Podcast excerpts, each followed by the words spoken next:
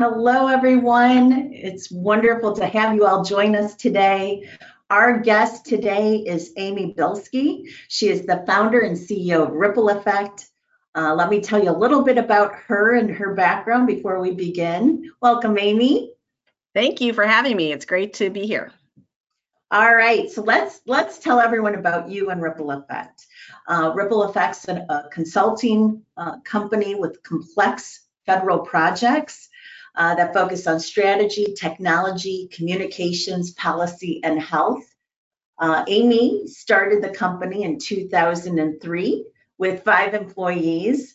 Uh, you now boast over 200 team members. Uh, you are one of the five Inc. 5000 list of fastest growing companies. And this past year, uh, you were ranked as one of the highest scoring companies of the best and brightest companies to work for in the nation.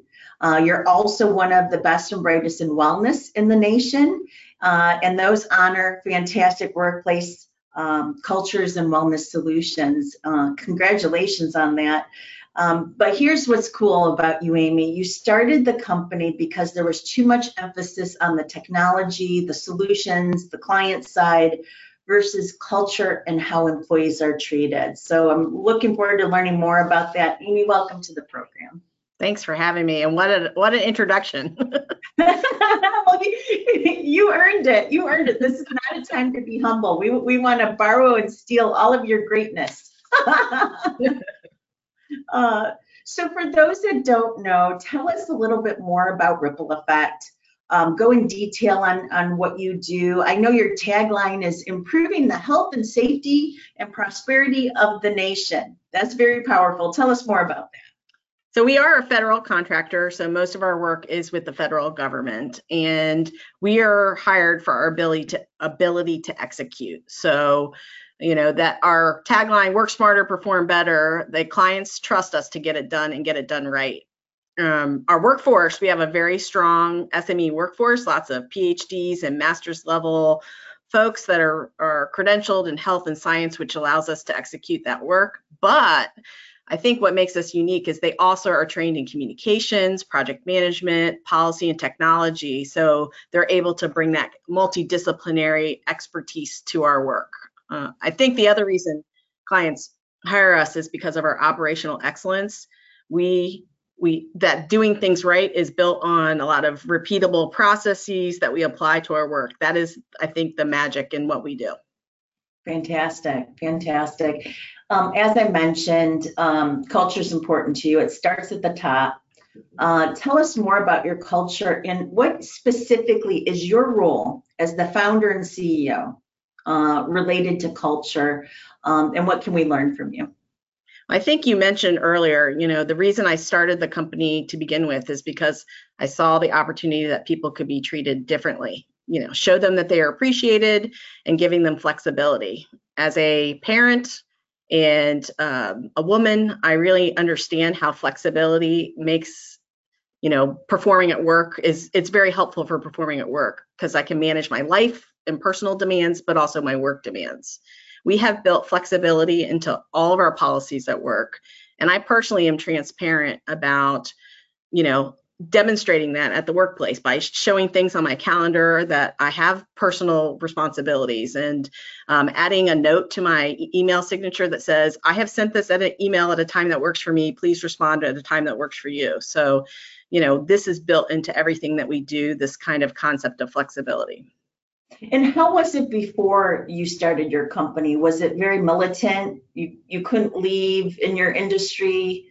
Well, definitely 20 years ago, before I started Ripple Effect, you know, the idea is that you went to work at the same time every day, you left at the same time every day. So the idea of remote work, hybrid work, uh, variable schedules, uh, you know, getting permission off to, you know, go to a soccer game or deal with a family, like dealing with a family emergency. We all have uh, washers and dryers that need to be replaced, things like that. That was not the norm. And so, really, when I started Ripple Effect, I made all those things reasonable. There's a way we can both have our personal life and our work life work together and uh, get a lot of great things done. Well, 20 years ago, that was cutting edge. I, I yeah. think companies are catching up to that now. Um, but back then, wow, right? I, I 20 years ago, I'd want to work for you for sure, for sure. Well, and we've had 20 years to really figure how how to do that because there's still a um you know accountability. You have to have account accountability for getting the work done and making sure that you're meeting your deadlines, but you can still have flexibility. All right, let's swim in your culture uh, for a minute here. Tell us more about your traditions, your rituals, your corporate habits, uh, fun activities, the employee experience, um, things that you do to reinforce engagement of team members. Uh, tell us more in detail about that, please. Well, I, I really want people to have a positive work experience. And I think people need to hear that they're appreciated.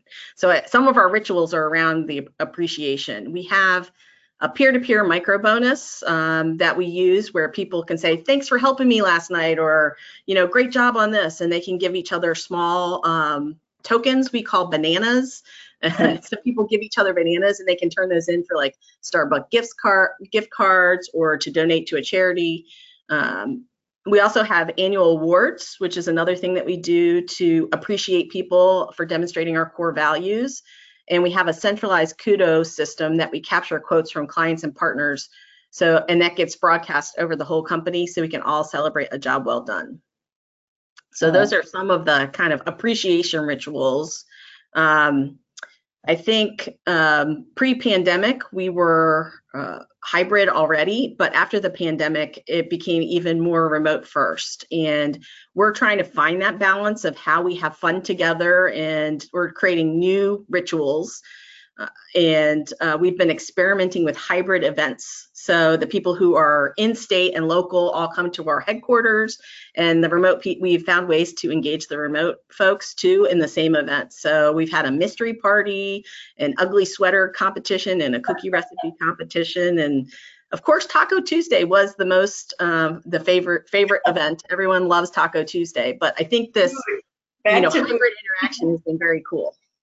Yeah, pre-pandemic, yeah, all of the food activities, in-person food activities were always the highest scoring as far as employee engagement goes. But um, tell us a little bit more about this hybrid challenge. You're not the only CEO going through this. There's what we're hearing is, is there's the in-person culture and the hybrid culture and the 100% remote employees culture.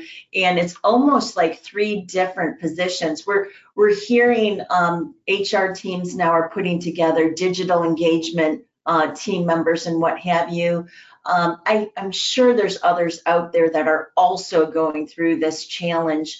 Um, where are you in the process and where do you see that going yeah, we're trying to break down the barriers between the, that there's different classes of people, that it's all one seamless engagement so that you feel as engaged if you're fully remote as you do if you're in person most of the time. So that is a hard challenge, but that's where we see the future is, is to make that experience seamless and that there isn't these different classes of folks. Um, I think some of these events is how we're doing it. You know, we're making the remote experience, like for example, our annual event this year where we have our annual award ceremony, we had um, a trivia during the beginning session. In the beginning of the session, we had people weighing in from remote and people in the room all um, guessing the answers. So those are just small ways that the people online feel as engaged as the people in the room and we were laughing at the answers of the people online. So it really crossed those boundaries. So we're, we're trying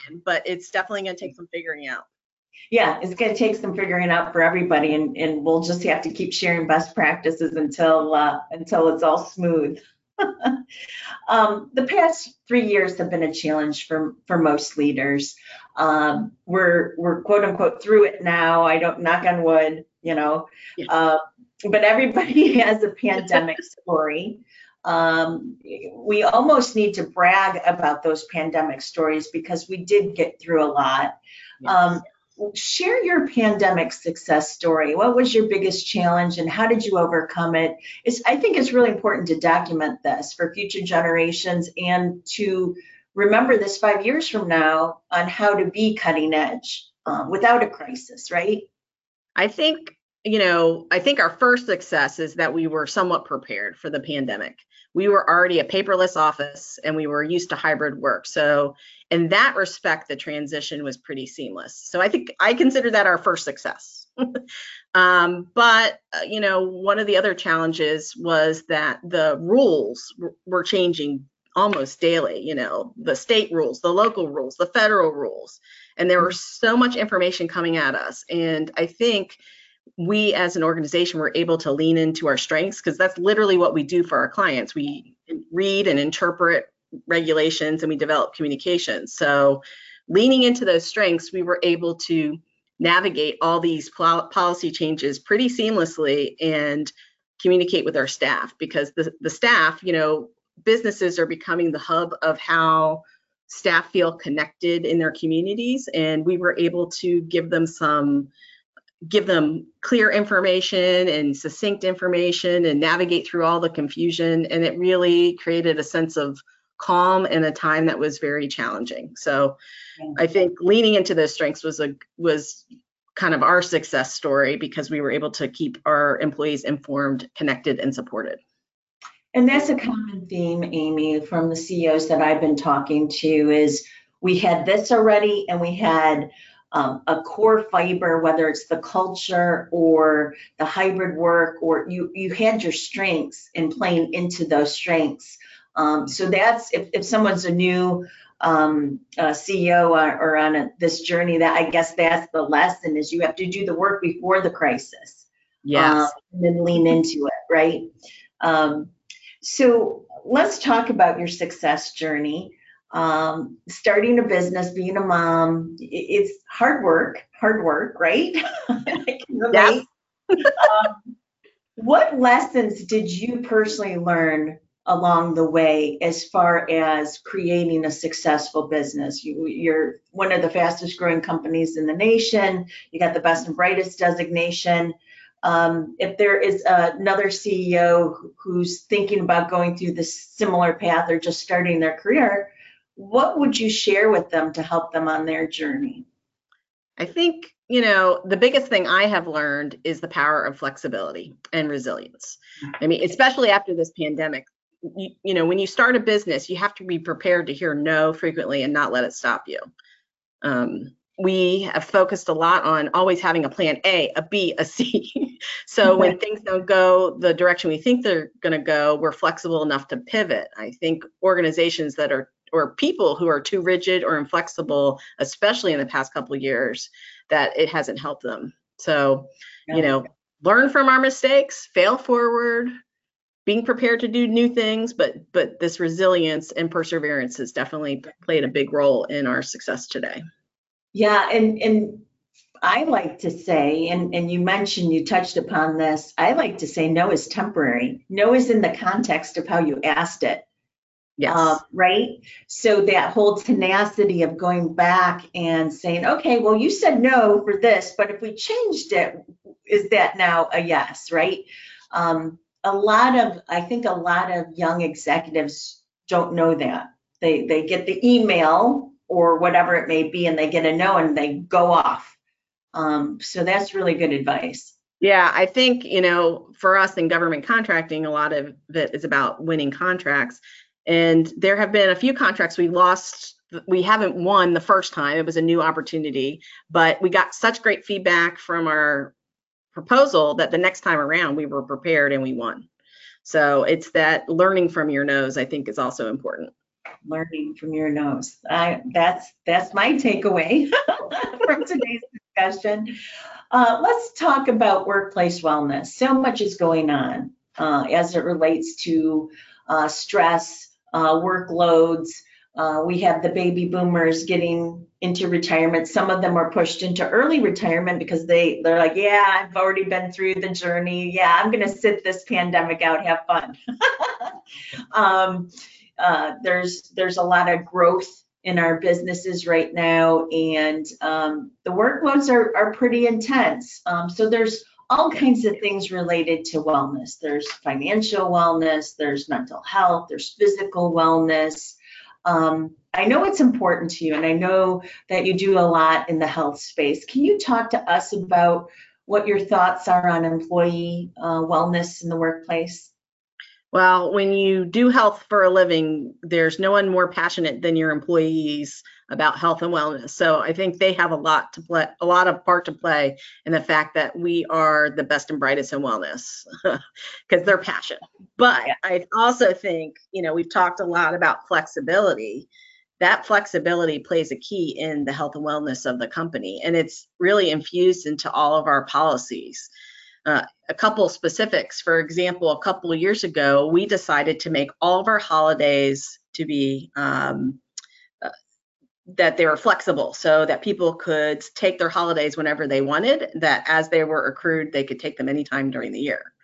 Uh, another thing that we do is, you know, to make PTO really a flexible endeavor, you, we have built into our PTO system that people identify who their backups are. So we still have the accountability of who's going to do the work, but it allows people to think and plan ahead for their time off so they make sure it's time off and that they have someone Right. who we can call so it's truly a disconnected time but similarly some people like to stay connected and they have that option too so as you can hear it's like having options having giving people the ability to choose their own adventure in the Mhm. work situation so that they can you know exercise during lunch and that they can, you know, leave early to be with their family. All those things are really important to us for health and well-being.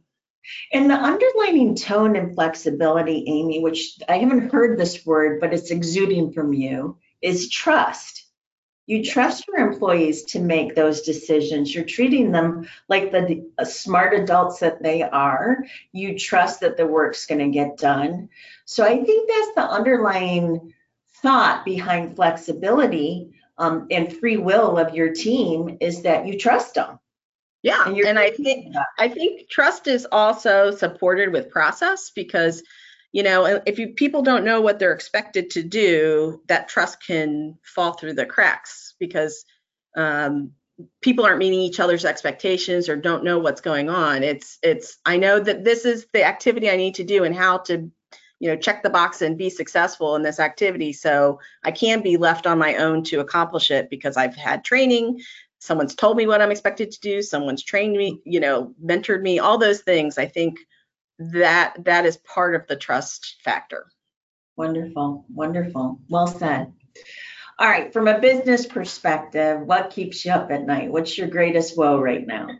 I think probably like most CEOs, the economy is keeping me up at night. Our word. yes. I mean, costs are skyrocketing. I, I, feel like things are uncertain and in flux. Um, I think our flexible mindset is helping us a lot, but it is definitely unnerving. I'm not sure what direction things are going to go. Um, I think we could all use a couple years of steady state. yeah, yeah, and and that's what well said. We're hearing from many CEOs. We ask them what keeps them up at night, and right now it's just the inability to predict. Yes. So the economy, you know, what I call the the crystal ball. You can't the KPIs, the metrics, they're all kind of topsy turvy. All the change, the the ground hasn't settled yet, and we still have change coming. Um, yeah, yeah. The the R word. We don't say the R word out loud, but um, being talked about. um, also, from a business perspective. Um, reflect back on your career as the CEO. What was your defining moment? I think this year was really a defining moment for me when I realized it was our 20th anniversary. I used I used to tell my husband, and he he's used to laugh at me all the time. I was like, "We have a logo. We're a real company. We have an office. We're a real company." And despite our success, I think mentally sometimes I was reluctant to accept it. But this year we're celebrating our 20th anniversary, and I realized we've got this. We're a great company with great employees and great work, and um, I really have a renewed sense of confidence as a CEO and in this company and all the things that we can do for our customers. Yeah, well, the data it proves it. So you have the data, you have the knowledge. Um, sometimes we as CEOs uh, have this imposter, like, how this happened? It was magic. Yes. No, it was hard work. It was hard work. And yes, we're all real companies, people. um, what we like to do on this program, because so many times team members and or the community judges CEOs by the title and the position, and that comes before um, the human, right? So uh, let's talk about you as a human and uh, learn a little bit more about Amy. Uh, I heard that you like to read, like really like to read, especially when you go on vacation. Tell us about that. Um, I love reading books. I have read so many books, um, and I like reading digital books. I bring my Kindle with me everywhere. Uh, I love my favorite are books that turn in that are movies because I think the book is always better than the movie. But I also like science fiction and fantasy and business books. Okay, so uh, so fiction and business books.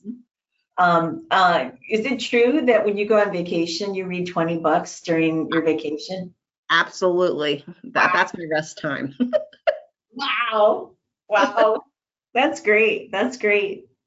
Um, I also heard that you have a black belt. Tell us more about that journey. Yes, I'm a third degree black belt in Taijutsu, and I have been training for about 12 years and I love the discipline and respect. And I think playing with swords is also cool. So, I, and um, I did it with my whole family. My children both trained, and my husband trained. So it was really a family uh, way that we could bond together. How did you discover it? I was looking for a way to get my youngest daughter out of her shell. She was very shy, and it just really was a good good way to to teach her really good things about discipline and respect, but also get exercise and do something with her mom. Oh, that's great. That's great. And is she still practicing? She is going to graduate from college next week. oh, wow. So right now she's away at college. So oh, that's great. That's great. Um, so when you start your day, do you have a ritual? Is there something you always do when you first start your day? Well, I am a morning person. Some people say my morning is people's sleep. Like I'm really early in the morning and I love tackling hard and complex things in the morning. I find that it's my best time of day. What time do you wake up? Five, sometimes earlier. So you get a couple hours in before the rest of us are even functioning. Yes, and it is good because it is my quiet time to think about hard things and not have any interruptions. Um, do you have any pet peeves, Amy? Uh, I would say my biggest pet peeve is really when people are struggling and they don't ask for help. Mm. They hide it. Yes. The lack of transparency, right? Yeah. I don't want people I don't want people to struggle. I want them to to ask for help. As a successful business founder and CEO, 20 years in, mother, um, how do you define happiness? I think for me, being able to contribute your talents to the world is really what brings me joy and how I define happiness being able to do the things that I'm good at and help and, and contribute. Wonderful. Wonderful. So it's about others, sharing knowledge with others. That's that's fantastic. Well, thank you so much for all that you do. We will continue to follow you, Amy, and Ripple Effect and all of your best practices. Um, we're always publishing best practices. We're going to steal and borrow and, and adopt because that makes us all stronger and keeps yeah. us all sharp, right? Um, congratulations on all your success and keep shining bright. Thanks for having me today. This is great.